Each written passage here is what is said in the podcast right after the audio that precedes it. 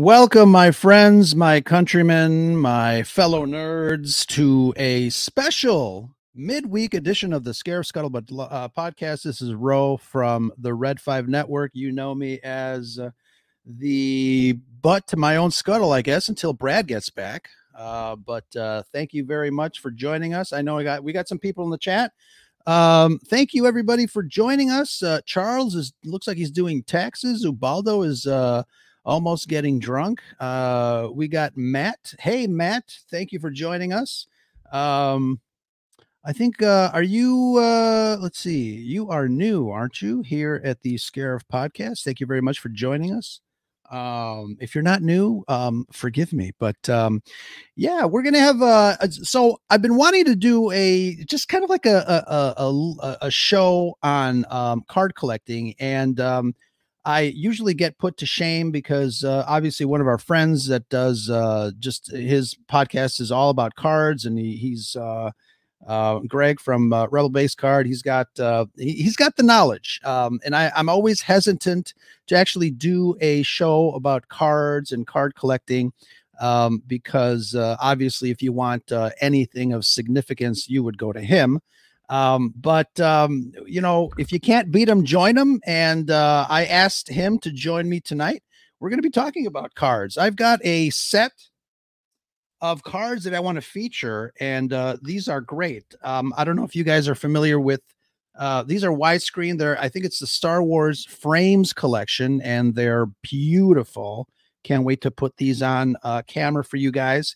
we're going to talk about those. We've got some other cards that uh, that we're going to feature, and uh, we might show one of these. Look at that!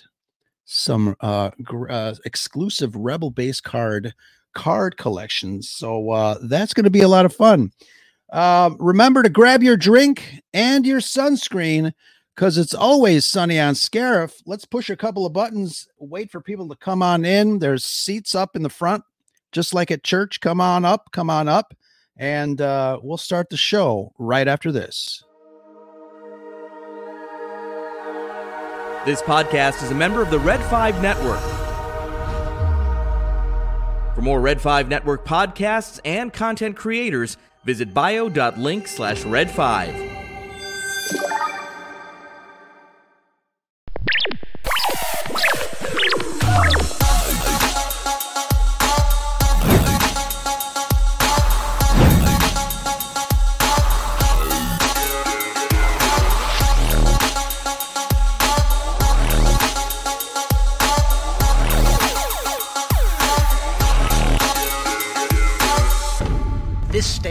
Now the ultimate power in the universe.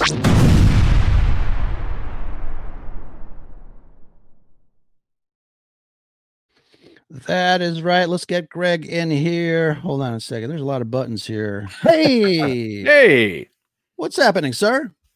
Nothing much, man. Um, just it. What an incredible time to be a Star Wars fan. Uh, with the Bad Batch going on, we just got done recording um, uh, Breakfast Back with myself and Greg Cass from Ion Cannon. Very nice. Um, it, you know, you got to love it because we're also hearing the acolytes coming out. Although I can't even put my head around that. So it's fun because we're doing what we want to do most, bro. We're talking Star Wars, and yeah. uh, I I love getting a chance to talk Star Wars with you. Uh, it's fortunate you are, you know, we're in the same vicinity, and so we mm-hmm. get to run into each other on occasion. And uh, I just want to say thank you very much for talking about cards because as soon as I saw you put that, I'm like, how do I not how do I not invite myself on this show? Absolutely. Like I said, I mean, if you want cards, you go to Greg. Um, you want uh, you know, shenanigans uh, are over here for the most part. But um, yeah, absolutely. Thank you very much for uh, making time uh, during the week. Uh, usually we do our shows on Saturdays but uh, we said you know what? What the hell? Let's uh let's give everybody a treat. Um, i know it's a treat when you're on the show so thank you so much. And um, yeah this uh this is great. We've got a couple of people in the chat. Thank you very much guys for joining us. Yeah. Um some new people and some uh oh some friends here. Twist my arm excited for this one. Thank you very much uh and um Twist My Arm has a, a, new show coming up, revamp show coming up in March. So check it out. Check him out. Follow him on all the socials. Look for Twist My Arm. wherever you find your other favorite podcasts and or socials. Um, so yes, absolutely. You talked about um, Bad Batch, and um, uh, are are you enjoying it? I, I love it. You know, um, it's it's funny because Bad Batch allowed you know my show. We you know we talk about you know cards, you know collecting, community, and so forth.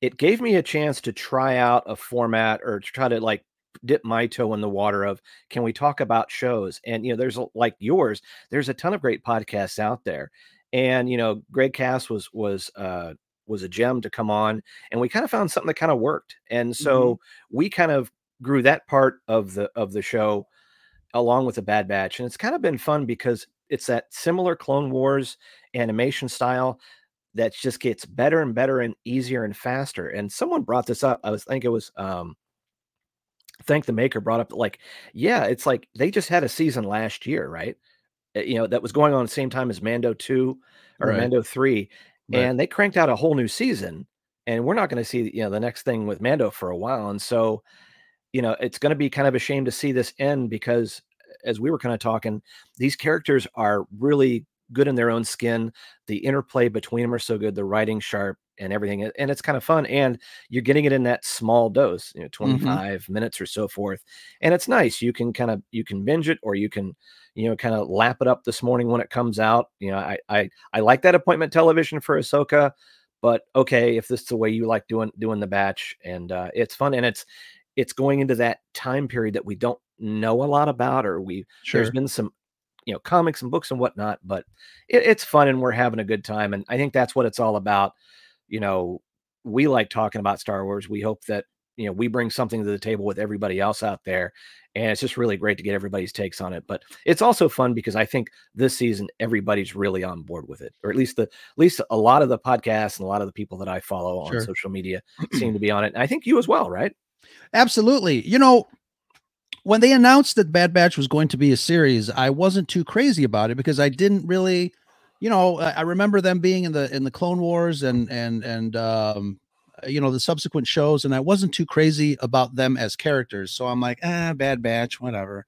Um, you know, you watch the first season, you watch a couple of them, but damn, these characters really grew on me, and um, every season was better than the previous season from my perspective, and um, you mentioned that uh, last season Bad Batch was uh, going on concurrently with season three of uh, uh, Mandalorian, and I definitely was enjoying Bad Batch a lot more than Mandalorian. I think the writing was uh, was top notch in in Bad Batch. It's, it continues to be, and I think um, I think I'm really I'm really looking forward to seeing how they wrap things up. And again, for anybody that knows me, you know, I like I like stories that are like a little on the dark side. So the fact that you know last season we lost a character, uh, one of the main characters, I hope they kind of stick the, to their guns on this.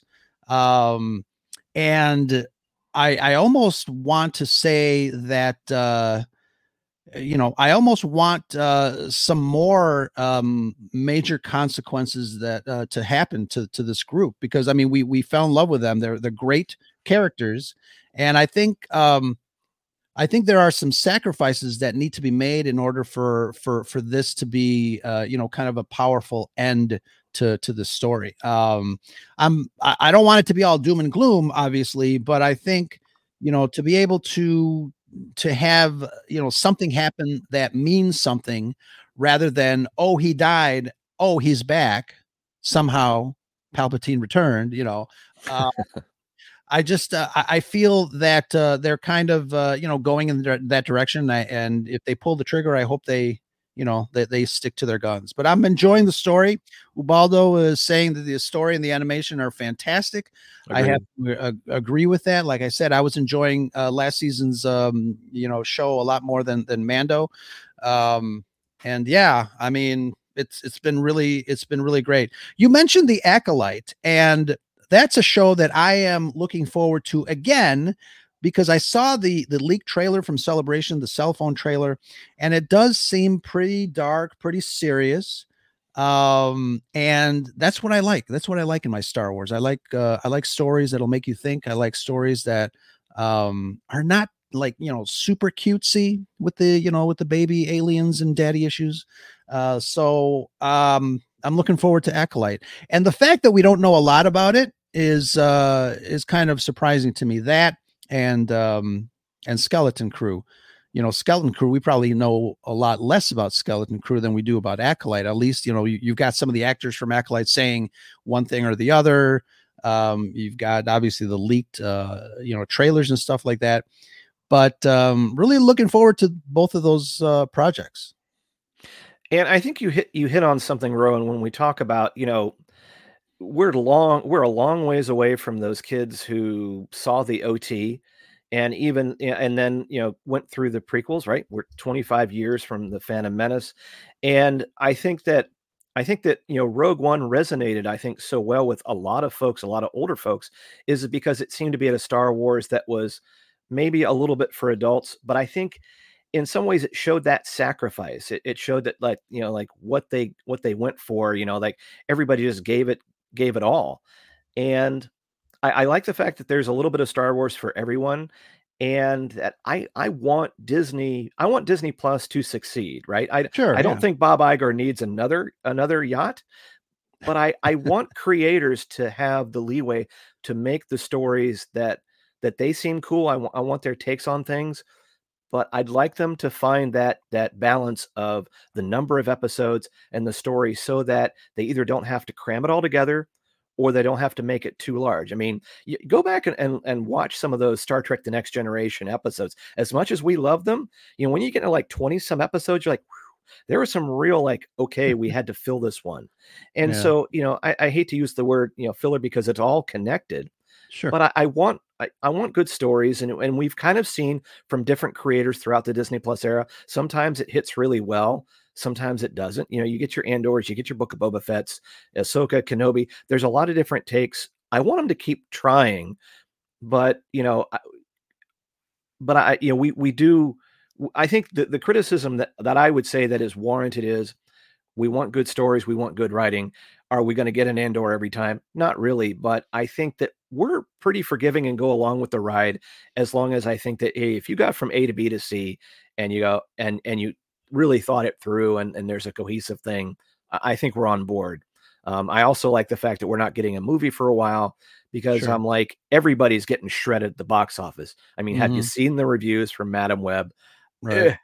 Um, I don't want that to kind of continue because everybody's really teeing up these things to really take a crack at you know to, to, you know big bullseye on them i'm like look i want a little bit of anticipation. I want a good story. And if you think it's going to make a better tv show make that tv show. If yeah. you think it's going to be make a better movie i mean you know bring in tom cruise as a consultant because that guy makes tons of good movies that people go yeah. watch sure they know how to do it and they know how to do it in that you know but at any rate but that's you know and i also like the fact just with acolyte um, I read the first book uh, of you know the High Republic, and it was a lot going on, and I haven't read a lot of it, but this could be a nice gateway for a lot of folks to go, hey, that High Republic stuff or that stuff before the Phantom Menace is kind of interesting. Why don't you give it a shot? You know, maybe they can kind of afterwards, maybe they can key in, and that we can keep kind of keep diving in, right? And and sure. find a way to enjoy that and go oh now i can connect the dots now it makes more sense if i go back and read those books oh yeah there's that thing there's that thing yeah. and uh, that's what i like you know yeah yeah uh, definitely uh, charles uh, says uh, star wars is for everyone is such a true statement um yep. yeah i mean th- there is there's a star wars for everyone i mean we had you know clone wars we had ahsoka we've got uh, andor we've got uh you know even um what do you call it uh resistance uh you know you know um so th- there's something for everyone for sure. You know I, obviously i want to talk cards but um i wanted to ask you because you mentioned it um 25 years ago we were standing in line somewhere on this planet waiting for tickets to get to see star wars episode one. How crazy is that? A quarter of a century. I think i had less gray in my beard and you had maybe more hair no, unfortunately, I didn't have much no? hair then either. Um, it, eh, you know, it, it's funny to think now, and and the the process of 25 years, right? You know, um, I, I think we had a we had an episode a, a couple uh, a couple weeks earlier where you know uh, Daz Davies and I kind of went over kind of that pregame of the celebration of the 25th anniversary because it's going to be something that's it's fun to talk about and i think now you can start with with the you know with the the window of time to kind of see oh this is what they're doing. This is what maybe didn't work so well. This is certainly what worked so well. And you can also see you know especially when you see um the fellow that uh that did jar jar ahmed best he just recently put out like an Instagram post where he was in a mocap suit again. Right. Uh, I think for Star Wars. And you go, what? You know what? I love seeing that stuff come full circle because like him, what him and Jake Lloyd went through was terrible. And we didn't even have all the social bullets then as we do now to mm-hmm. eviscerate mm-hmm. folks right off the bat. And so, you know, with the benefit of time, you know, I I went into it, you know, famously we had I was on the other side of the planet. We had one screen on this island and there was a party. There was a premiere party I got invited to. My friend and I. Uh, I think even I didn't even know what pregame was. Pre-gaming was, but we pre-gamed it, and then they even had some more um, adult beverages when we got in there. And so I was really in a good mood when when the uh, when the, when all that kind of stuff hit the screen, and kind of fell asleep through some of it. So I had to go back the next time and see what I missed. But I can remember that excitement of going. This is new Star Wars. Yeah, I am now an adult um, you know, like 20 some years later, I'm like, I don't know what's going to happen. And then it, that excites me. Sure. And that's, I think, what I think you should go through. I don't know why I'm talking with my hands tonight.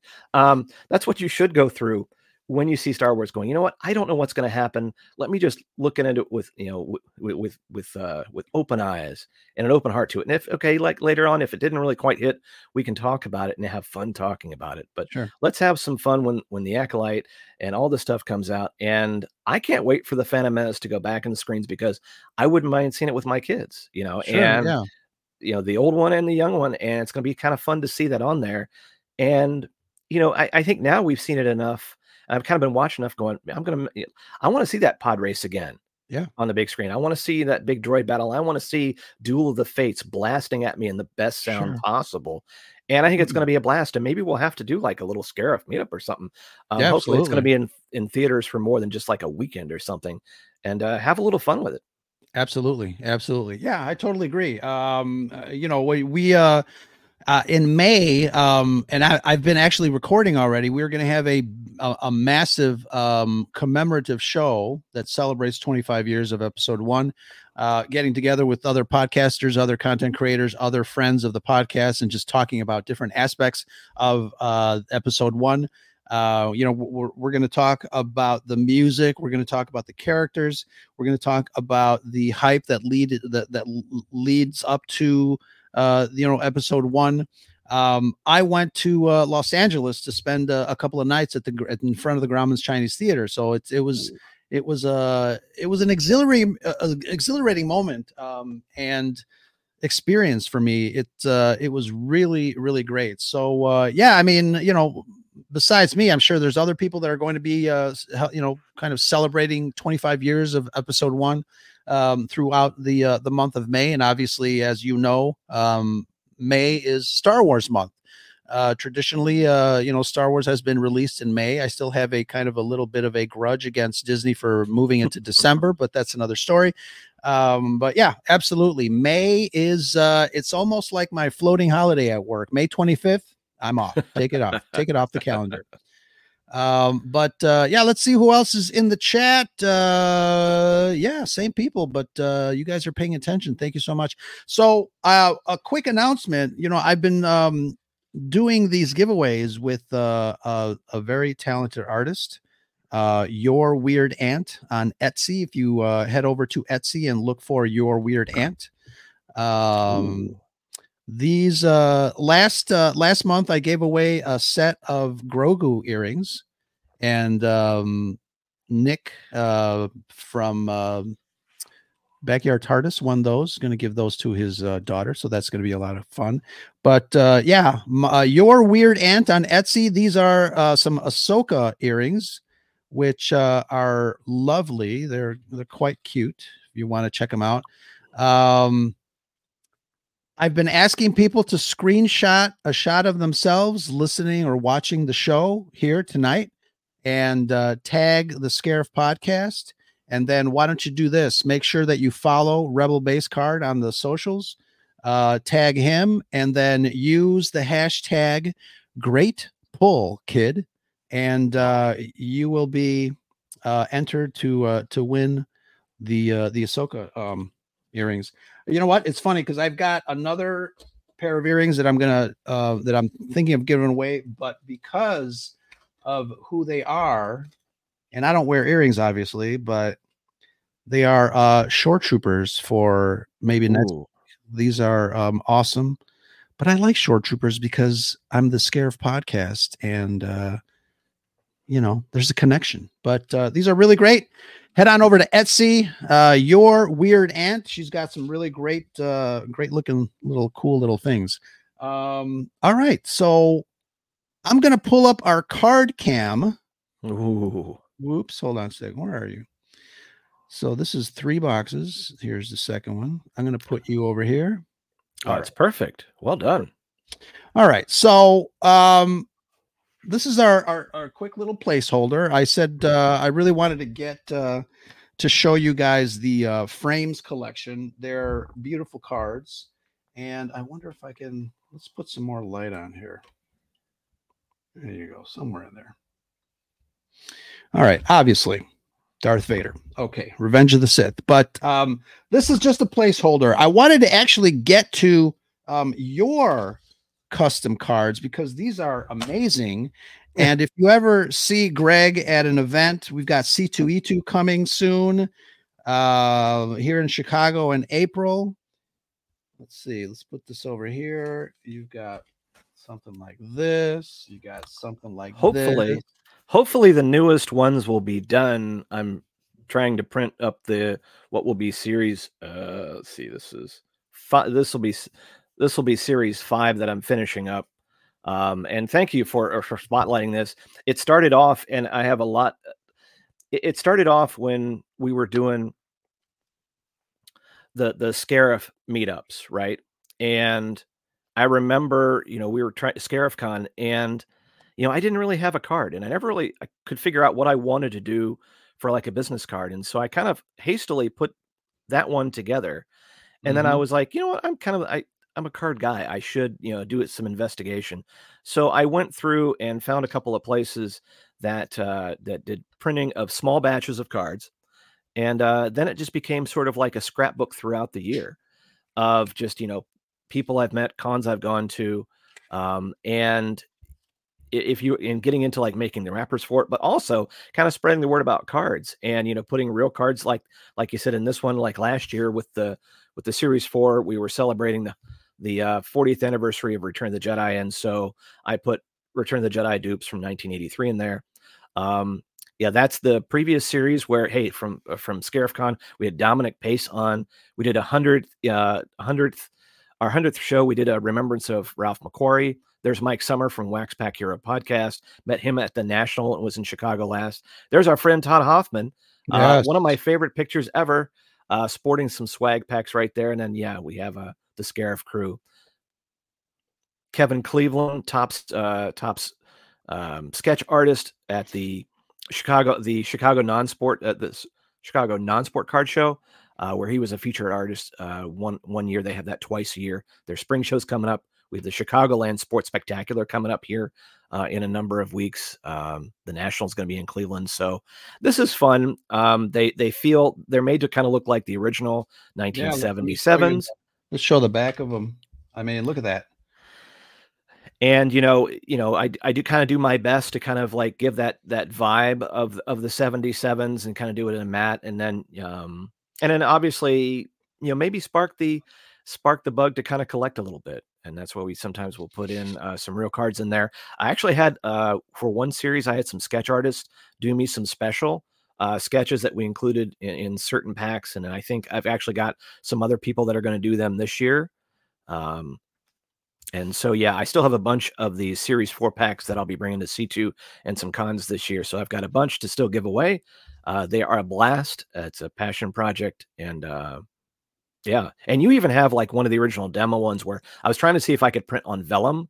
And Mhm. uh, eh, we switched we switched to copy paper because it was easier, and I could do color. Well, I mean, Charles said it in the chat. I mean, what a great idea! And um, when you showed me the first batch, um, you know, I know you were you were experimenting still. You were still kind of trying some stuff out, but uh, dude, I got so jealous. I'm like, why didn't I think of this? This is like amazing. I mean, look at this. You got your own card over there at Lucasfilm. It's uh really great. And then obviously, you know, when when we do have our podcast meetups here in Chicago, um, you know, it, it becomes a card. So it's it's uh really fantastic, a really great idea. They are um unique, they're genuine, and uh they're absolutely beautiful. So kudos to you, my friend, for for doing that, and uh can't wait to uh to get the next set. Excellent. That's stuff. fun. Yeah, the, the series five will be the last of the 77s. So it'll be the orange, just like they did in 78 when uh when Topps finished up with the original run. And then what I'm designing this year for for handouts next year uh, will be the Empire, because we're going to move into the three sets of Empire for the following three years. And so the designs, um, some folks I, I've already kind of preview design. Uh, Todd Hoffman already kind of wanted wanted a custom card uh, that had that Empire design. Empire is super cool. Um, it, it's you know the, the, vintage cards are so fun to kind of look at. Um, but uh, can't can't wait. And like I said, it's kind of fun. It gives you something to do during during the year. Yeah, absolutely. Absolutely. All right, let's uh let's get into a couple of these uh widescreen Ooh, these are gorgeous. Cards. They are. Um comes in a nice little hard box, Star Wars frames, and I think this collection was available at the Disney store somewhere in the world. Uh 100 postcards frames collection. There's several different versions of this box. I think there was a double box set. Um I think depending on the uh, the trilogy. Um, but this one um, obviously has uh, the original trilogy, and uh, I think uh, I kind of went through them. I think it was the original trilogy and uh, some of the prequel stuff. So let's take a look at the first card. Obviously, um, it's Queen Amidala, and they're you know hard. They're on card stock and they are postcards. Um, I can't imagine anybody mailing these out because they're so beautiful. Mm. Let me uh, come down here. You know, talking about episode one, um, Natalie Portman as uh, as the queen. Very, very nice. Um, the, obviously, the composition they're they're beautiful, taken from the film. Um, we've got uh, Naboo. Oh, that's really nice. Very nice. Um, like I said, you know, each one of these can be framed. I think they're beautiful enough to to be uh framed. Um, like this one. And see, and and with the Phantom Menace, and something we'll be talking about later on in the spring is the when the Topps cards came out uh, in the U.S., they were they were widescreen. Um, they had finished doing all the all like the re-releases of the original trilogy, and so they just went in. So there are two series of of wide vision Phantom Menace movie cards, and then there was a 3D one that followed up that I've just been getting some this year. But the great thing about the wide vision cards is that you see so much, and they're they're really taking advantage of of all the space in this one.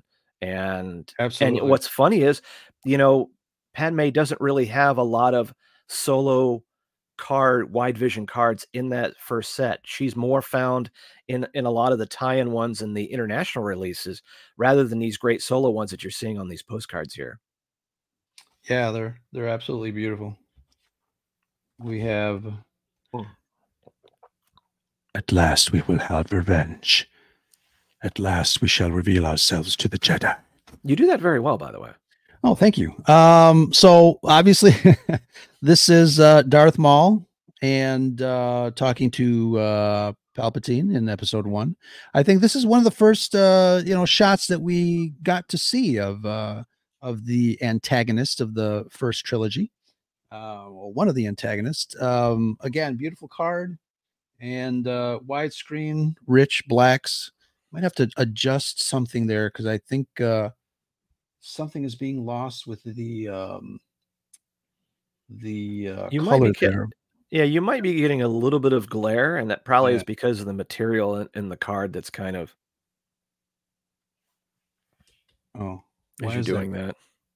And you know, it's interesting in the mid 90s when Topps released those wide vision cards for the original trilogy. You know, you'd already had a generation that, for the most part, had been watching. The only way they could watch Star Wars was in 4x3 or, or you know, pan Right. and scan, as it were. And so when you saw the re releases, when you saw the wide vision cards, you really saw all that full frame that you'd forgotten you even seen, or you might have been too young and you didn't get a chance to see those movies in the theater. And so what's nice is is that we're familiar with seeing Maul and Sidious here, but that background, I'm like, oh wow, I don't really remember it. Same thing with this one. Some of that extra background in that frame, I'm like, wow. You would see you would see something like this, Right. All right. right? And then you're like, oh, there's a moisture evaporator back there. That's um, you know, that's uh, I'm always a proponent of obviously watching um, you know, a widescreen movie rather than the the uh, four by three, the cutoff. And I, I remember, you know, early in the days of HD when they started doing that, you know, you had movies that were presented in their original aspect ratio on a four by three screen, and people would complain that it wasn't the full picture because they had black bars at the top and bottom. And boy, were they wrong. Was it? it, it not only was it uh, wrong, but it, it it was even more than what you were used to. So kind of funny. Um, but uh, you know, when folks uh, don't understand the technology behind it, we have to be the stewards of the knowledge and uh, let them know. Here's little Annie. Oh, I love it. And you know, it's funny. I did not know. Matt, thank you very much for uh, coming by. If you wanted to catch the replay, we're going to TiVo it for you. So uh, watch it again. um, you know, one thing that um, I didn't realize uh, this actor, as he became older, he went to Columbia College here in Chicago. Local tie. Yeah. Isn't that cool? I really hope that he, you know, he he can eventually come back in and Yeah. get the accolades that he has deserved. And obviously, I respect, you know, I respect what he needs to do for himself. But just like with Ahmed Best and with and with Hayden Christensen and you know Ewan McGregor, they've they've got a lot of they've got a lot of like, hey, we're sorry, he's coming back to them, and that, that he needs he needs to he needs to hear that. I hopefully hopefully he's getting some of that wherever he Yeah. is. But uh, Absolutely. Yeah. Uh, we got a little uh, Jabba the Hutt action and Bib Fortuna and uh, Bib's girlfriend. Before Bib got the uh, the the Jabba bod. Yeah that's too funny. But um, yeah, a little digital uh, Jabba. This reminds me of uh, when uh, Harrison Ford shot the uh, scene with Jabba the Hutt in A New Hope, but they didn't. Obviously, they didn't finish it. George didn't have the technology to be able to do, uh, you know, the the creature that he wanted to in that scene. Um, what do you think of the special editions um, in general? I can't tell you that um, I really particularly enjoyed them inserting that scene back in um, because they didn't quite get it right the first time.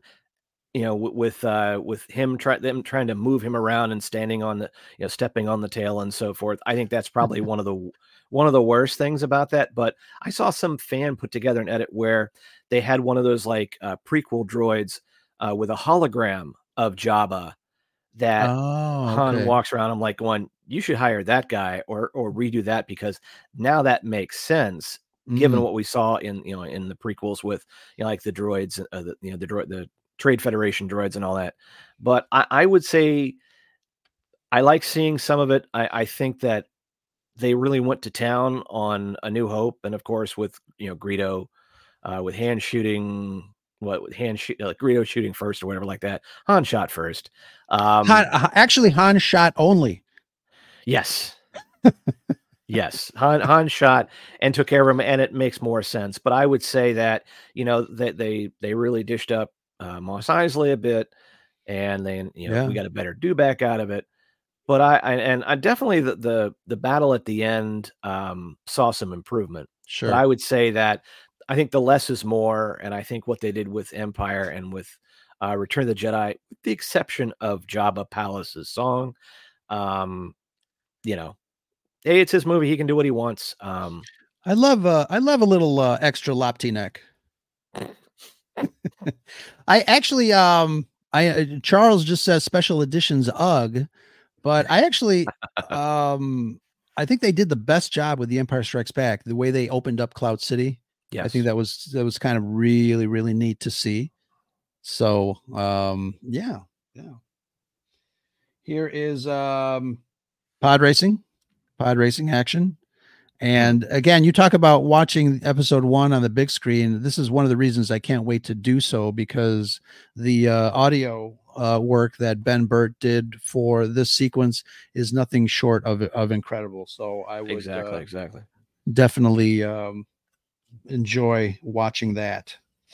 Um, let's see a little uh, Jedi Council again. You know, a shot like this really benefits from a wide shot, uh, a wide card, um, you know, format slash composition. It's uh, it's really really beautiful the way they did it.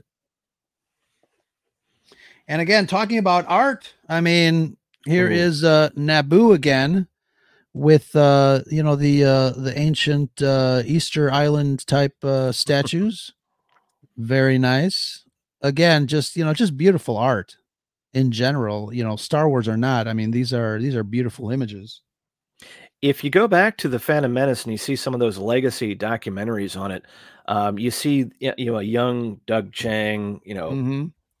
Noel and all those guys who, you know, just really kind of cut their teeth underneath George Lucas, and really, you know, you're seeing a lot of the fruits of their labors at that time. And and Chiang did such a great job on on, on the designs for a lot of the Phantom Menace, and it's just it's you know it's really it's a beautiful film, and uh, you know it's interesting that you could almost say that wouldn't have been interesting if there was another film in between the Phantom Menace and Attack of the Clones that introduced Hayden. You know, I, I was kind of Sure. thinking of this going, you know, could you have taken a little bit of that meat off of the Clone Wars and given us a full Hayden? What would we have all thought, you know, had we had a little more story? Um, Mm-hmm. sure But yeah, and and this fight here, I mean, You know, I- it's still the best Star Wars fight out there. I, I you know, we, we we're getting some new Star Wars, uh, but I don't think anything for me at least has topped the uh, the the voraciousness of this fight between these two characters. Um, and obviously, you know, since we did get uh, a wonderful explanation about the duel of the fates and uh, Dave Filoni's uh, you know explanation of uh, you know the the fight between Qui Gon and and Darth Maul, and then obviously you know spoilers if you haven't seen Episode One, Qui Gon dies. but um, yeah, it's uh, to me it's still it's still the best fight. Um, when I first got my nonlinear editing computer system for my business, the first thing that I did was digitize this entire scene. And uh, Isaac, thank you very much. Good evening, gentlemen. Good night, Isaac. Says, um, the first thing that I did was I digitized this scene and uh, I I edited it together without going back to the the Gungans fighting and then Amidala going through the the. I just made it like one complete scene. And it only took 800 hours to render. Yeah, exactly. too funny. Too funny. We had a system, a Mac system that had Premiere like 4.2 on it, and I remember um, with photo with, with you know with uh, a coworker of mine who had Photoshop, and I forget there was the animation one where you know you try to render some a piece of animation, and it would take all night, and you'd all of a sudden realize the next morning that frames were dropped. You know, oh man, Yeah. ooh, Here is uh hold on a second. The wife is texting.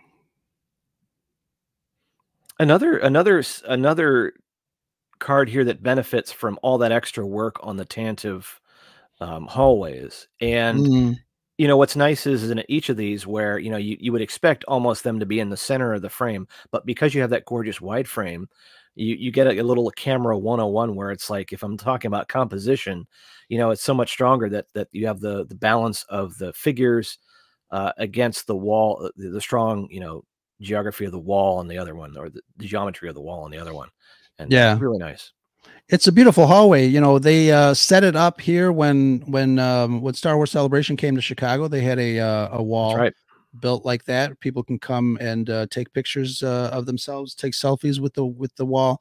Um, I wouldn't mind having one of these in my uh, in my you know in my basement just to kind of hang out. Uh, but um, yeah, I mean the design of of this for you know of uh, of the ship obviously stemming back from you know s- uh, s- regular Star Wars or Star Wars: A New Hope is uh, is is beautiful. Oh. Um, um, and again, you know, getting back to uh, some lightsaber action, we've got uh, Anakin and Obi Wan here in uh, Revenge of the Sith. You, You were my- done that done stuff. Yeah. you were my brother Anakin. Um, and you know, another um another wonderful, wonderfully composed um shot. Um, but see, that's you know, that's the the wonderful thing about widescreen, really, is um man, you know, I I um what was my other phone? I cringe when I see people like videotaping recording like. Portrait. I friends wanna- don't let wanna- friends shoot in portrait. no no years ago i started some um i started some controversy because uh my company and i wanted to we wanted to spearhead the first ever vertical film uh film festival. And we actually got a lot of heat for that. And uh we're incur we're we're um we were nudged into not doing it. Very funny very funny. Um talk about rendering. There's a lot of uh digital assets here. Let's see what does Char- charles say here i have this collection of cards too we gave away some cards to our oh yeah actually charles dun dun dun. This is where Charles and Pat wrote me a special message, and it's on one of these. It's beautiful. Oh, sick. Look at that. yeah, It's a great shot from Empire. it is. And obviously, I am uh, of love with the Empire. Darth Vader is my favorite character of all literature or movies or anything. So I keep this one at uh, at an arm's uh, stretch here. So it's it's beautiful. Lovely message from friends and a beautiful image uh, for a Star War. Here is Oh, look at that shot of Coruscant. Coruscant. Widescreens are very awesome, Waldo. Agreed, Um, Alvaro. Yeah. if you haven't gotten if you haven't uh look on ebay for some of the 1995 a new hope uh wide vision cards because those 90s ones they started off with a ton of information on them and they're just so much fun. A lot of extra pictures behind the scenes stuff. Um they are worth chasing if you haven't already.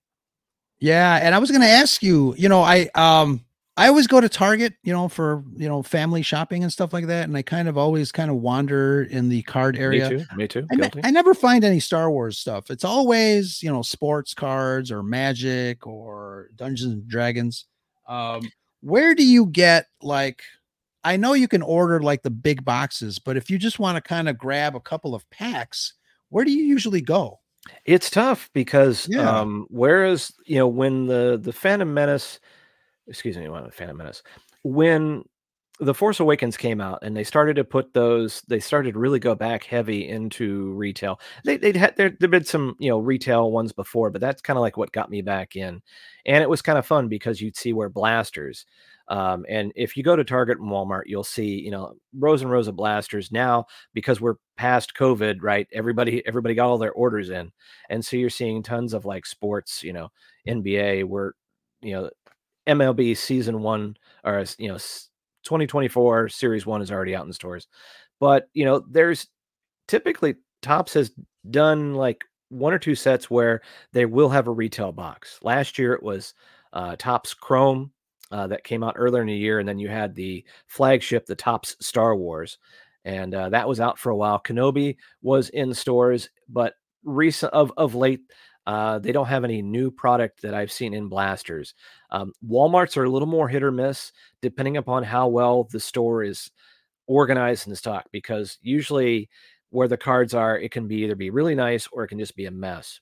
I would say Target is a better place if you're going to go because I've even started to see more and more Marvel releases from Upper Deck, which is not Topps, um, but at least there's some non-sports in there. And you know, a lot of times you you might see some of the the garbage pail kids uh, stuff because I know they've been re-releasing that. But uh, a lot of times, you know, like a lot of the releases of late, also hobby releases, and these are ones that more of your your bigger, you know, card enthusiasts will buy because the, the boxes are a little more expensive. Mm-hmm. Sometimes your local card store might take a box and break it, but they kind of lose money if they kind of break it and sell it individually. Okay. Uh, they're, they're usually encouraged to, but sometimes if you're in a place like Chicagoland, you might find a, a, a store a store that has them. Um, but I would say post COVID, it's I see them more rarely in there. But uh, one thing I would say is that if you go on a place called Cardboard Connection on an online that's an online website, uh, you'll see a new product calendar. Nothing yet for this year, but if you kind of keep that tabbed, you can see when card releases are out. And I swear, a lot of times now, if you're just looking to, if you like that series, like, oh, I want to get, I, I, I enjoy the Kenobi series and I want to get their cards, go on eBay and look for like sets or lots of, because a lot of these uh, bigger card collectors, once they buy their boxes and cases, a lot of times they're looking for the hits, the autos, the plates, the the the 101s, the superfractors, and the base cards they just kind of let go pretty cheap. And so you can build sets really nice on the cheap if you kind of go to the secondary markets, which I generally say you'll find better luck with. Plus the fact that um, you can find a lot of those cards for sets that hey you didn't get a chance to collect when you were a kid, or hey I forgot I didn't know that had a, had a set. So um, that's where I say I've been finding a lot for the Phantom Menace uh, cards that I didn't even know existed, ones in other countries. And so mm. right now, I would say keep on your secondary markets. I try to put out some news on new sets. I know that um, a lot of these big card groups and so forth do a much better job than me. And uh, uh just lastly, I know I, I, can go on. You have to kind of shut me up, but um, you kind of said it in the beginning, and you know I never want to like, you know, like when you get in some of these groups, these hardcore collecting groups, and a lot of times you know, it's hard if you're someone new breaking into this because these people already kind of know what they're doing. And sometimes they can be less than social about things. And, you know, they're doing it mostly in text chats. And so I never want to make it seem like, you know, I may know more than your average person about cards, but there are folks out there that can blow me out of the water. And, you know what? I just try to talk to, you know, I just try to kind of talk to the casual collector and go, hey, look, if you're interested, you can always ask me a question uh, find me on the socials, or like I said, go to some of these sources like Cardboard Connection and look for. You can search for it and you can find a set like that you're interested in. Um, because when I got back into collecting, you know, going from these wide vision sequel, uh, the prequel trilogy cards, a lot of those 90s cards I didn't get a chance to collect because I was overseas. Uh, it's fun. You, it's a learning process. And hopefully, if you follow the podcast and what you're learning with me, I, man, I love these postcards, man.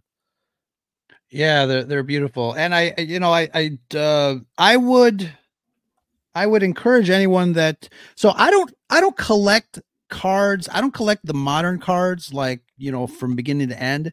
I have all the vintage cards. They're in binders, you know, in plastic and stuff like that. So I've got all the old cards.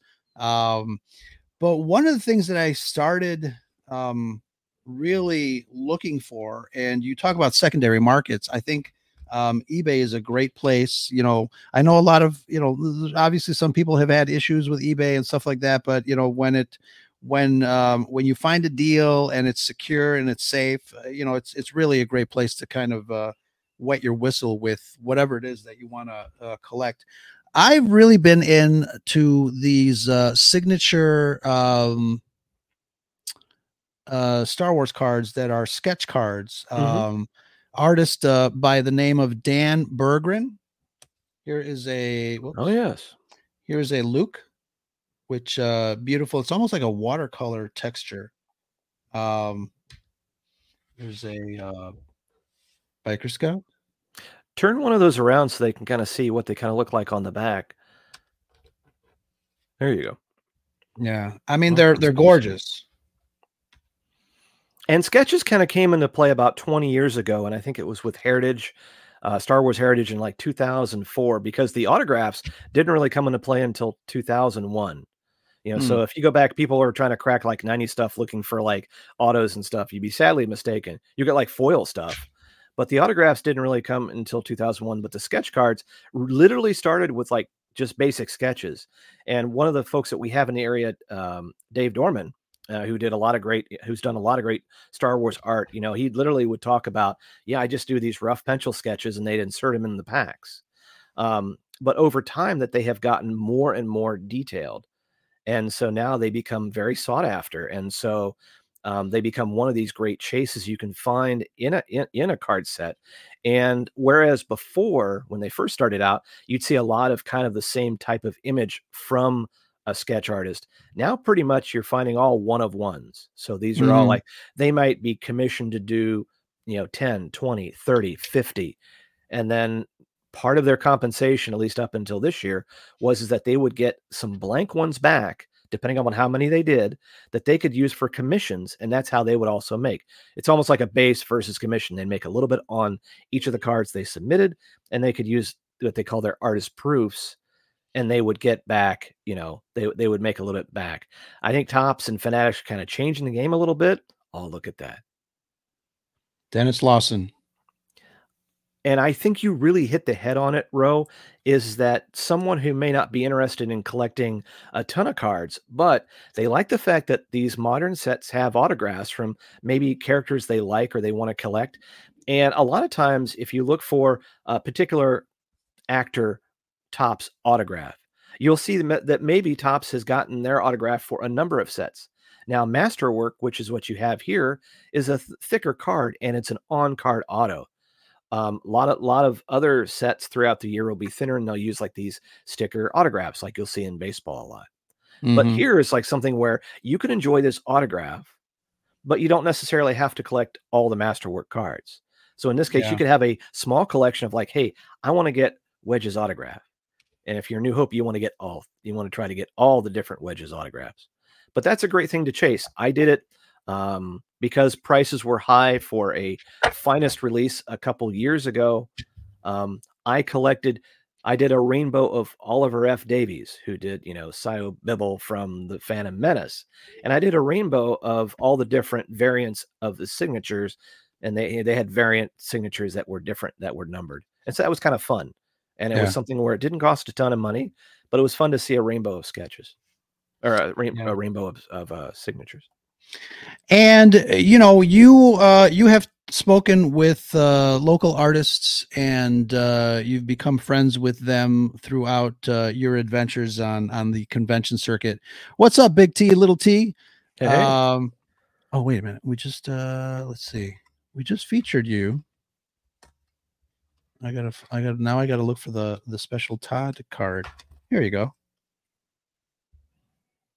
There he is Oh, and thank uh, th- you can thank Ro for taking a, a, good picture of uh, Big T and Little T. That uh, I think we're doing a new card for them.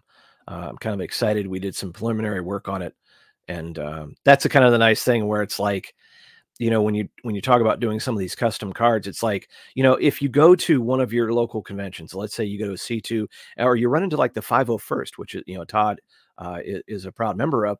A lot of times they have their own cards. They get custom cards made yes right and some of my favorite things and a lot of times they'll sign the back and i love it have an artist sign their work man um but and then to be able to to I i've worked on a few uh, cards for some 501st members and it's a great thrill because these folks are awesome they do great work for charity and uh, it's kind of fun and there are different yeah there's one for the midwest garrison there you see um the mando mercs rebel legion um and I think there is that was it Galactic University. There was like the young the youth uh, cosplay group. Notice how all these cool different designs and uh, what what's a thrill what what a thrill it's got to be for someone who does this great work on their costume and then they have a card made and you're like man I got my own trading card that's pretty dope. It is. It's really cool. And these are, I think these are all the guys that uh, came to the first Scarif Con here in Andersonville in Chicago. Um, really great, uh, great group. But I started to to ask you about uh, local artists, and one of the things, I mean, I love my cards. I love the fact that uh, y- you know we. Uh, you are able to kind of approach these local artists and and talk to them, especially when you're at conventions and stuff like that. Um, there's a buddy of mine, um, Sean Crummel. Um, I ordered a couple of stickers from him. Here's one of the stickers. You got to see this. It's amazing stuff. Ooh. You know, he does these cool stickers. Um, and I bought a couple of things. So he's uh he's prepping a um a, his own comic book series with this character, and I forgot kill me because I forgot uh, the name of the character, but uh, one of my favorite ones is his Cave Woman um, collection for reasons, but it's really colorful. I mean, take a look at these two; they're uh, they're amazing. Um, but he's also on Ets, uh, Etsy. Check him out. The real Sean Crummel art. Um, if you guys are interested, but you know, since I buy uh bought some of his stuff, he uh was able to take a blank card and just send me a, a little thank you uh sketch of one of my favorite uh characters. So um big kudos to Sean um but yeah it's it's really great to be able to you know talk with uh, other um artists and um you know get to get to know them through the conventions and things like that. Um and then you know have a a, a piece of their talent. Um you know you appreciate the work that they do uh, by supporting them and um to be able to get uh, you know a, a little a little extra something something is always is always a treat And something also, it's like you're talking about like whether it's a postcard or whether it's a sketch card. You know, w- when you go to like C2 or you see one of like literally one of the biggest, you know, artist alleys, I think in in the area. You know, a lot of times I don't have any, I don't have room for prints. I don't I don't have that big Star Wars room. And so what's nice is, you know, getting a getting one of their one of their cards is a nice pocket-sized piece of art that I can collect. I can kind of support them um, and you know it's a lot of times it's like a one-on-one it's something that's very unique or it's a copy of one of their cards. But um you know it's it's seeing star wars through their eyes and and their vision and it's something unique and and that's what's kind of cool it's their take on something. Uh, it's like their Absolutely. their version of a podcast right? Because they're they're Yeah. doing their own take.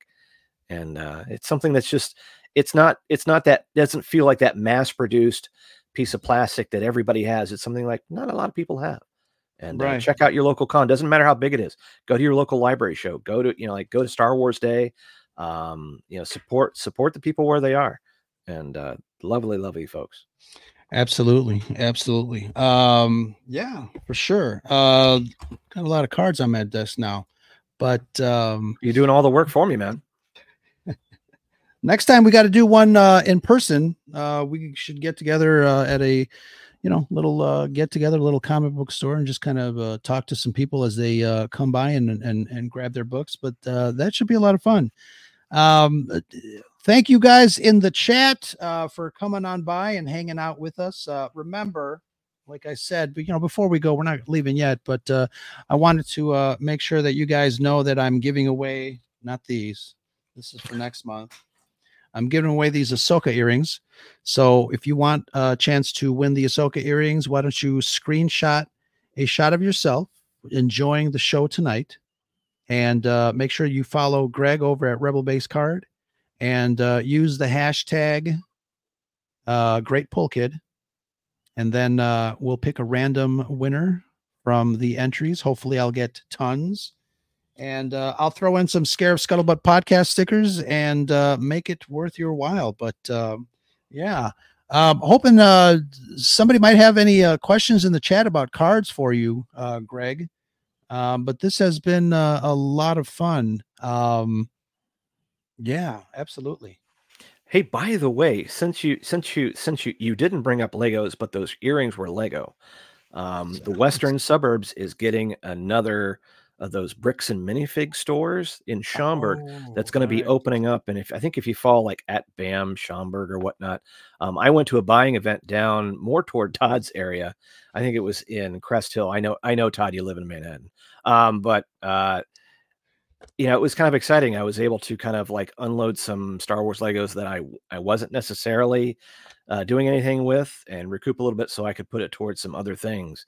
But um, it's kind of fun because like yeah it's a chain but it's like a it's a chain of like they repurpose legos and they also make these really uh really rad um custom ships like there was almost like a b-wing where they, they come Mm. up with a design and then they'll kind of like oh yeah, that's the way to do it and they'll box it up and so you can get new product there you can get used product there um and you can also get some some custom stuff and it's kind of fun it was it was like you know it, it was a nice experience and uh, I'm excited to get another store in. And that's one of the nice things about being in the area is that yes, we all kind of live in different areas, and Chicagoland is huge.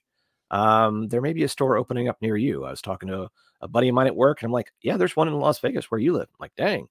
So at, at any rate, but you know, it's, it's kind of fun. Party rooms. Very nice. They're not paying me, by the way, but I'm just saying uh, they, they say it was a cool vibe.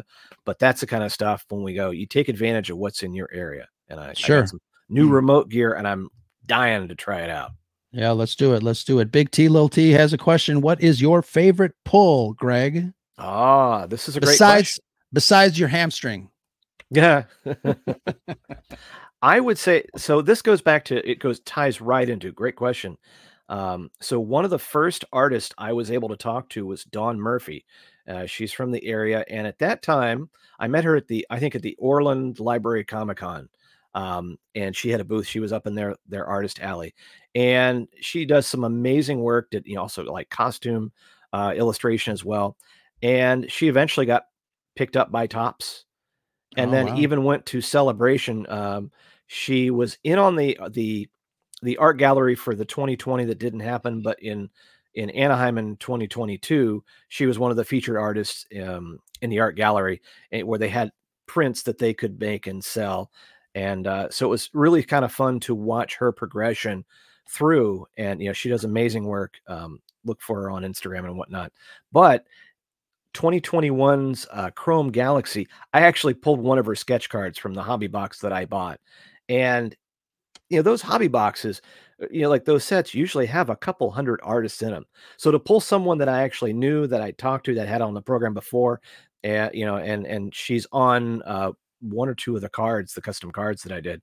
Um, I think she's in on that blue series. If you, if you go back to it, you know that was just that was like karma right there and it's one of my favorite polls um obviously i think in that top five would be my son had got me a box of 2019 skywalker saga that yielded a of five hayden christensen auto that last year at the national that was in chicago it's a big card show um, i had one of the companies um, slab it or grade it mainly to protect it uh, so that i you know if i ever decide to move it on to another buyer. Um, the card is protected, and because Hayden Christensen, you might have heard of him. He he actually has been in a couple of things recently.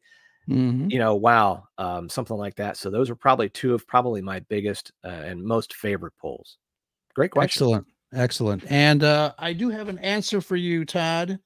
Let me go see if I can find it quickly and uh, Talk amongst yourselves. talk amongst yourselves. Hold on a second. It, I know it's somewhere. Hold on. No, that's fine.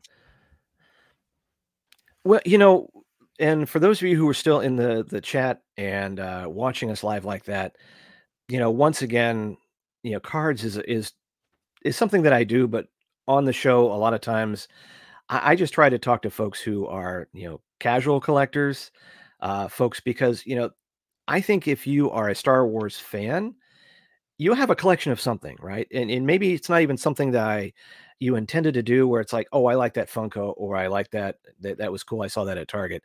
And it is something where it's kind of fun to start thinking about what what really makes your collection. What is it something that you enjoy collecting, whether it's a character, whether it's a line of toys and things like that. But the main thing is is that, you know, whereas with Star Wars fans, a lot of times we buy to buy. We're just excited about the fact that there's Star Wars stuff on a shelf somewhere. I think it's wise every now and then to kind of take stock of what you are collecting and what makes you happy. And it's okay to kind of say, you know what, maybe I need to kind of thin down the collection. I want to kind of focus on one thing or focus on this thing that brings me joy. I think any collectible should be attached to like a memory or something that makes you happy because you could refer to that time and time again. For me, a lot of times it's cards, but other times it might be a Kenner figure that I reacquired because I I don't have my original um, figures, or it was putting together the micro collection a couple years ago uh, that I, I only had a piece of. So I think the thing, and and I know that um, many podcasts that you have on the Red Five Network, a lot of times we'll talk about collecting and so forth. Um, now even um, collecting swag, right? You know, Charles and Pat did those great uh, those great pieces of swag for um, yes, the last Scarifcon. You know, it's fun to kind of collect these ones. And yes, you're not going to make a mint off selling one of my stickers or one of the this or one of the cards, but for me, it's it's a it's a memory. It's a link to a memory that happened that I was, Sure. you know, I remember uh, you were showing that card earlier of you know myself interviewing Dominic Pace, and I knew that you were taking my picture, and I was like, I know You what you were like posing. You're posing. I'm like, my gaze was like, I am focused on your every word, man, and I was. But it's just one of those things where it was a great thrill to on you know to be able to interview Dominic Pace at ScarifCon, and so now I have a card. Yeah, excellent. So the card that I was looking for, I to put up another question for with Charles. Um, the card that I was actually looking for is I have both the corrected version and the error version of C3PO and his goldenrod. Um, too bad that I couldn't find it, but you guys know what it looks like. And actually, the corrected version is worth more uh, than the error version because I think the error version went out all over the place, and it was it's more it's more readily available than the actual corrected version. So, um, very interesting tidbit about that. I hang on here. I might actually yes. Here I'll bring. Okay, so this is a this is a PG rated podcast, right? So we have. Let me see if I can get here. All There right, so we have we have Goldenrod right here. This is my OG one. I pulled this out of a pack, and as you can see, he looks pretty darn excited uh, to be on a card. Uh, but that was more of just an accident that that even Topps now admits. You know, Gary Jordan admits nobody really caught this, or maybe not. Um, so later on, they actually corrected it, and you can see here. Sorry for the background. The gist of it is, uh, he's less excited. Um, but the question was, is it is it worth grading your most top-notch cards? Um, one thing I would say is, I'm be glad you didn't ask this question two or three years ago during COVID when it was super expensive to grade cards and everybody was sending their stuff into PSA because everybody thought once again they were going to be uh, sending their kids to college with it. I would say that your set your your 77s, your vintage, they're not really going to lose value. So I think what maybe COVID did was maybe move the bar up a little bit on what like a full set or something like that. But I would say of those 77s, if you have a Luke Skywalker number one, I would say maybe think about grading it. And there are plenty of of companies anywhere from you know CCG to PSA to to Beckett. There's a lot of places that will do it fairly inexpensively, and it might be good to do that just to preserve its value, so that that way, like uh, for me, one of the things about my goldenrod is is that I have a turned corner. I, somewhere along the line, when it was in a shoebox, uh, it got bent. Eh, it's not the end of the world. This is still a pretty decent price if I put it on the market.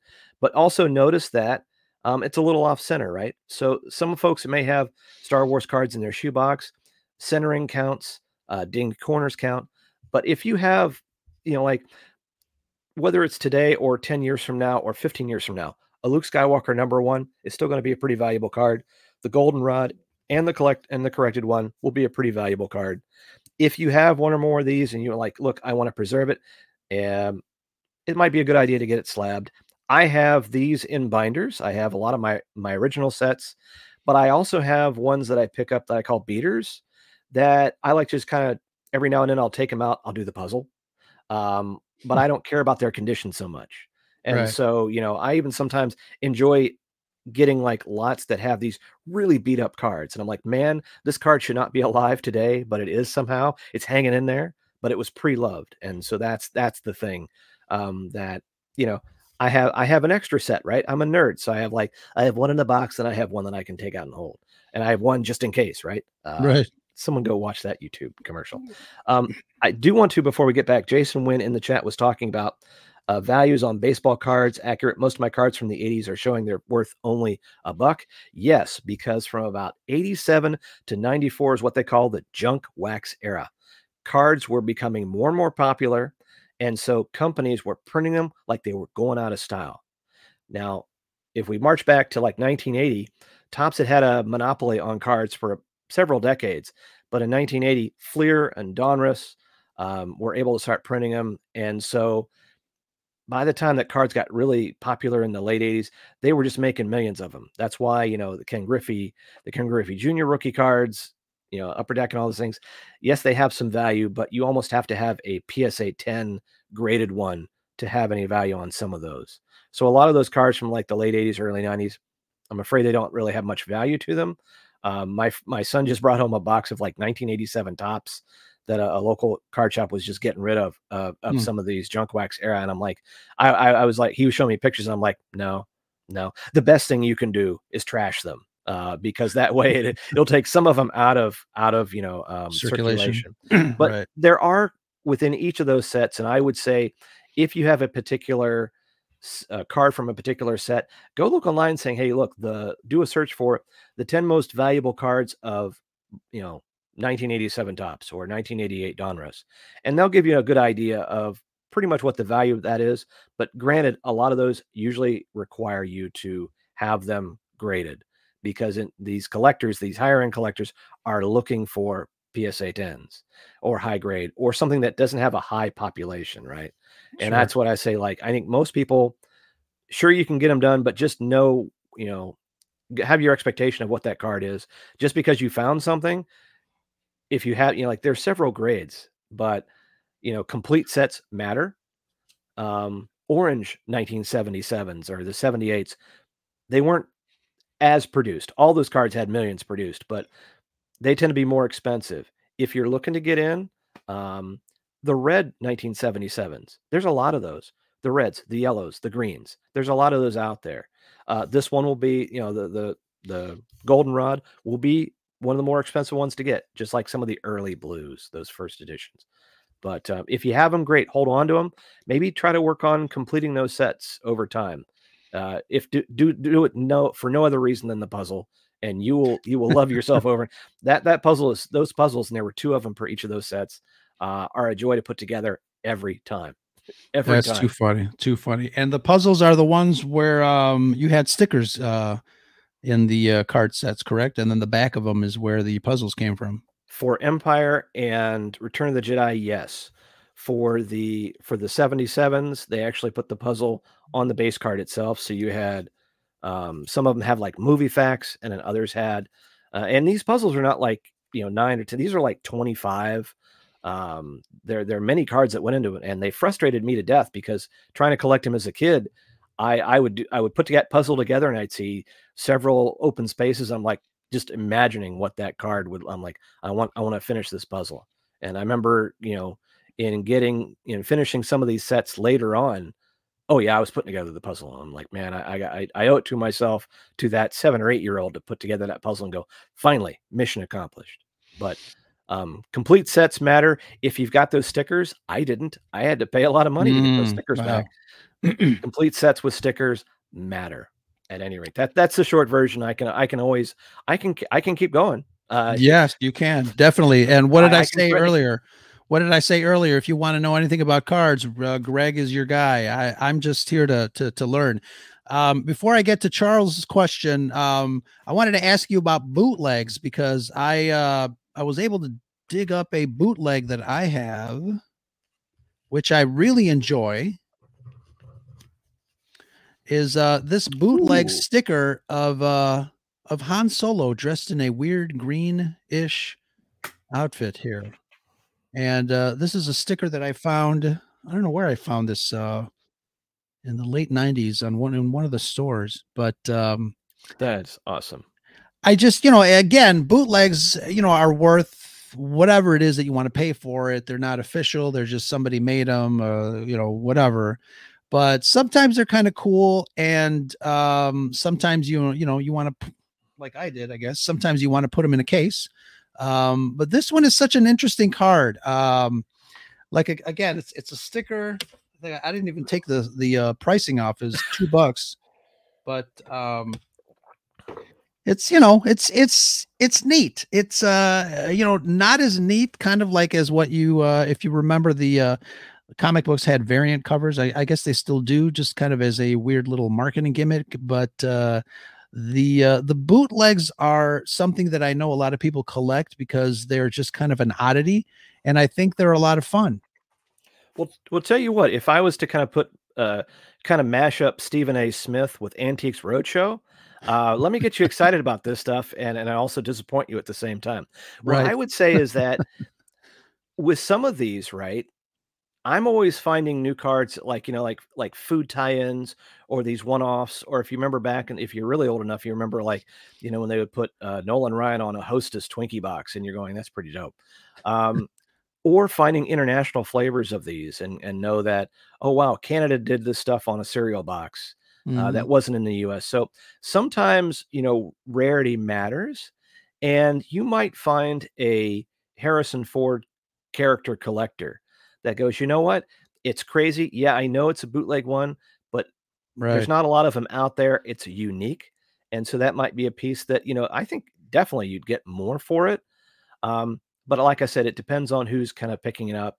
Um, I think it's a fun piece of a collection. It's kind of like those, like you know, like the toy bootlegs as well. And Right. you know, those can be actually worth you know a lot of money because it's just something that hey, it got out there. You know, now we just had Mickey go into the, the public domain for Steamboat Willie, and Mhm. so it's going to be amazing to see what what people do with that. But this is kind of a fun thing to have. It's kind of like my Wonder Bread cards. I had one Wonder Bread Star Wars card, and as a completist, I don't know why I kept it, but it's like one of my favorite cards. Hmm. I eventually finished that collection, Oh, but it's yeah. just some, kind of something that's kind of fun. And you go, you know what? Who doesn't like Han Solo? sure. But uh, it, this is really kind of cool. I, I, I dig it, and uh, it's unique. And y- Yeah. you never know. It's like, and if you're like, you know what, um, I, I would like it to move on. List it and see what happens. I mean, Sure, yeah. I, I think you'll get your money back. Oh, definitely, definitely. Um, so that that kind of goes with uh, Charles's question here. Is your card are your cards for you or a commodity that you want to sell? And for me particularly, it's um, I don't think I ever collected uh, any of the Star Wars items to say that I'm going to sell them and strike it rich. Although I will kind of, I guess, backtrack a little bit because during Phantom Menace, episode one, um, I was one of the people that bought 10 Darth Mauls because I thought those 10 Darth Mauls were going to finance, uh, you know, uh, down payment on a house. Um, little did we know that uh, they overpopulated and overproduced those uh, figures. But, you know, coming out of uh, the dark times in the uh, 90s uh, before episode one, there was nothing out there. And obviously, people were uh, you know, kind of uh, going back uh, and trying to recoup some of the toys that they grew up with and uh, commanding some crazy prices for uh, their vintage collectibles. Um, but yeah, we, uh, I think I, I still got them somewhere. I've got uh, 10 Darth Mauls and some other uh, five Jar Jars and I don't know, whatever. But um, it's it's interesting. So what what do you so do you collect uh cards as a commodity that you want to sell or is it something that you enjoy and and there's no wrong answer but right. what what's um what is the deal with you I, I think it, you know, I collect out of passion for collecting. I mean, it's pretty much if it isn't nailed down, I've probably had a collection of it, whether it's coins, uh, newspapers, you know, figures at one point. But I would say I enjoy cards, and I think as far as Star Wars is concerned, you know, for me, it's one of those tent poles, right? It's like you have your your comics, your cards, and your Kenner. Okay, that's that's two and one K. But you get what I'm talking about. Where to me, it takes me back to a time when I'm like, that's we didn't have where we can just fire it up on Disney Plus and we could just, you know, we could go back and revisit those scenes, but that was it was something we could kind of hold. And it's like, you know, the baseball cards as well. It's like following your heroes and collecting them and trading them and putting them on, you know, like on your bikes and all that kind of stuff. But I would say that there are smart collectors out there who realize going, you know what, um, I can help finance my my hobby by you know what if i don't need these or if i have excess or if i have a autograph that i pulled but i'm like you know what it's not it's not in my heart i'll let it go and then maybe i can use those funds to buy other cards that i do want and so i would say that you know mike summer of the wax pack hero podcast does a great job of talking to folks about that and how to sell and how to package it up and all this and uh, I, I wish more people did because so a lot of times when i get cards off of eBay in the mail. They, they damn near seal it, so I I destroy it, nearly destroy the card getting it out of the out of the Wow. out of the mailer. Um, but I would say I do it mo- mainly mainly out of passion.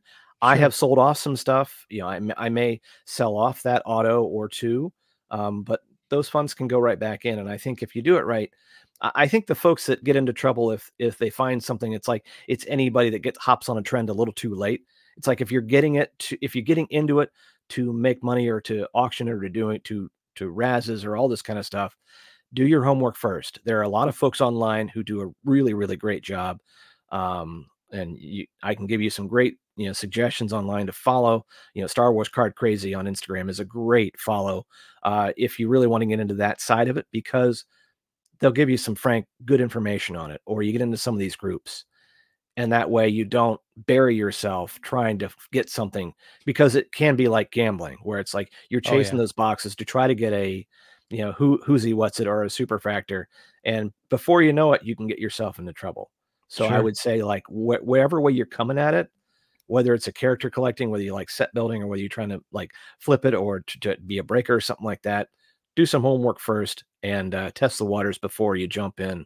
Ask somebody. It doesn't have to be me. Just ask somebody some advice and hopefully you get get some good advice Absolutely. You know, we uh I think it's uh safe to say that we collect because we enjoy the the franchise. Obviously, we enjoy remembering what uh what memories it brought to us. Um and I think that's uh for the most part that uh you know, it's a, it's a nice healthy way to uh kind of remember your your childhood, your youth, uh the stuff that you love. Absolutely.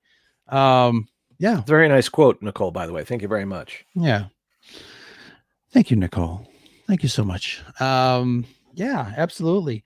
Greg, this has been a, a, uh wonderful, uh, jam-packed scuttlebutt uh, episode worth of uh, some awesome information. I want to thank uh, folks in the chat that uh, hung out with us. Charles, I hope you're done with your taxes. And the rest of you guys, everybody, thank you so much for hanging out. Why don't you tell folks where people can find you?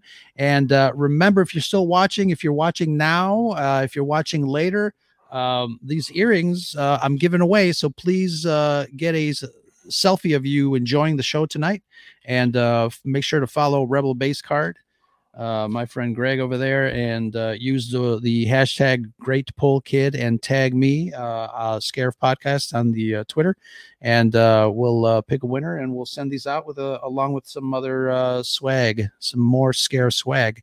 But uh, where where can people find you? And then uh, you know, let me know what else uh, you what uh, what you have coming up. Well, and and for one, thank you for for letting me come on. And uh, you know, I, I'm on good authority that if you're having problems sleeping, uh, just fire up one of my podcasts, man. Listen to me for a while. I'll put you right out. Uh, I swear. But uh, if you if you want to follow me, if you like what you hear, um, you can follow me on Instagram, uh, Twitter X. Uh, I think I'm now on Bluesky. Most most places at Rebel Base Card.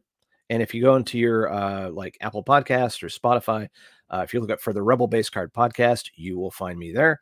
Um, we do a couple different kind of shows. There's the main shows, like I said, we talk about cards collecting and community. It can be a little bit of everything. I might be um, upcoming. I'll be uh, Greg and I just actually finished our insert podcast series called the Breakfast Pack, where we're doing Bad Batch coverage, and we've talked about other shows before. Um, so we've got about 68 of those, and I think there's about 150 some of the main show. Um, but upcoming, we, we actually talked to some creators about how they covered the Bad Batch. You know, um, folks who do writing for Fantha Tracks or they do their own podcasts, uh, you know, Star Wars reactions and whatnot. You know, because when these programs start, it gets everybody busy. Mhm. Uh, And so it's kind of interesting to learn about their process. So it was a nice special show. Uh, Mark Newbold from Fantha Tracks, I'll be hopefully talking to this weekend. I'll be putting out that show because that man does an enormous amount of work, and all the folks that do stuff for Fantha Tracks are amazing. But I, I just I, I I love I love asking people about it, and you know you know me like once I started like hanging out around with you and all those all the great uh, Red Five folks, uh, it, it's been a joy because it's fun watching you guys do what you do, and uh, all the great the great folks that are in the Red Five network, and it's just been fun. So a little bit of everything. I hope you like what you hear. Um, like I said, it's a lot of my voice. Uh, it's hopefully it's a lot of other people as well because it's not just me. Because otherwise, it's like so. At any rate, Not at all. Not at all. Yeah, Mark and I are going to get together. We're going to be uh, talking about uh, uh, Star Wars Episode One.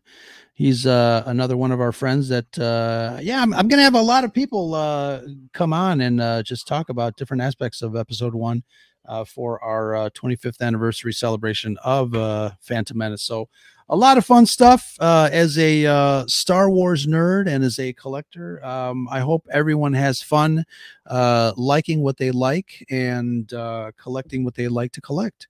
Um, so yeah, that's uh, we've been talking for about 90 minutes. Uh, Greg, I really appreciate uh, you and your time. It always, uh, you know, time. They, they say time flies when you're having fun, and that cannot be, uh, you know, more truer than uh, when you're talking Star Wars or, or, or anything on online with a friend. So thank you so much for that. uh, no problem, no problem. It was a pleasure, and, and uh, thanks to everybody in the chat for hanging on. Uh, and I appreciate all the comments and the questions. Absolutely. Thank you, everybody in the chat. Until next time, I'm not sure if I'm going to have a Scarif Live on Saturday. I might take a break, but uh, no new audio only episode. Uh, you know, if I uh, if I um, have the cojones, I'll put the audio of this show in the podcatchers and let folks uh, listen to us uh, while they're driving to traffic through uh, through the traffic in the morning. So, um, absolutely, thank you, everyone. If you guys have any comments or questions about anything you saw tonight, obviously feel free to reach out to us, uh, Greg and myself. And um, yeah, leave us a uh, leave us a voicemail on the Scarif Scuttlebutt hotline 773-234-8659 and let us know what your favorite pull has been if you are a card collector or if you have any questions about uh, collecting cards or Star Wars or anything in particular. Until next time, that's Greg and I'm Ro and that is the Scuttlebutt. Heyo.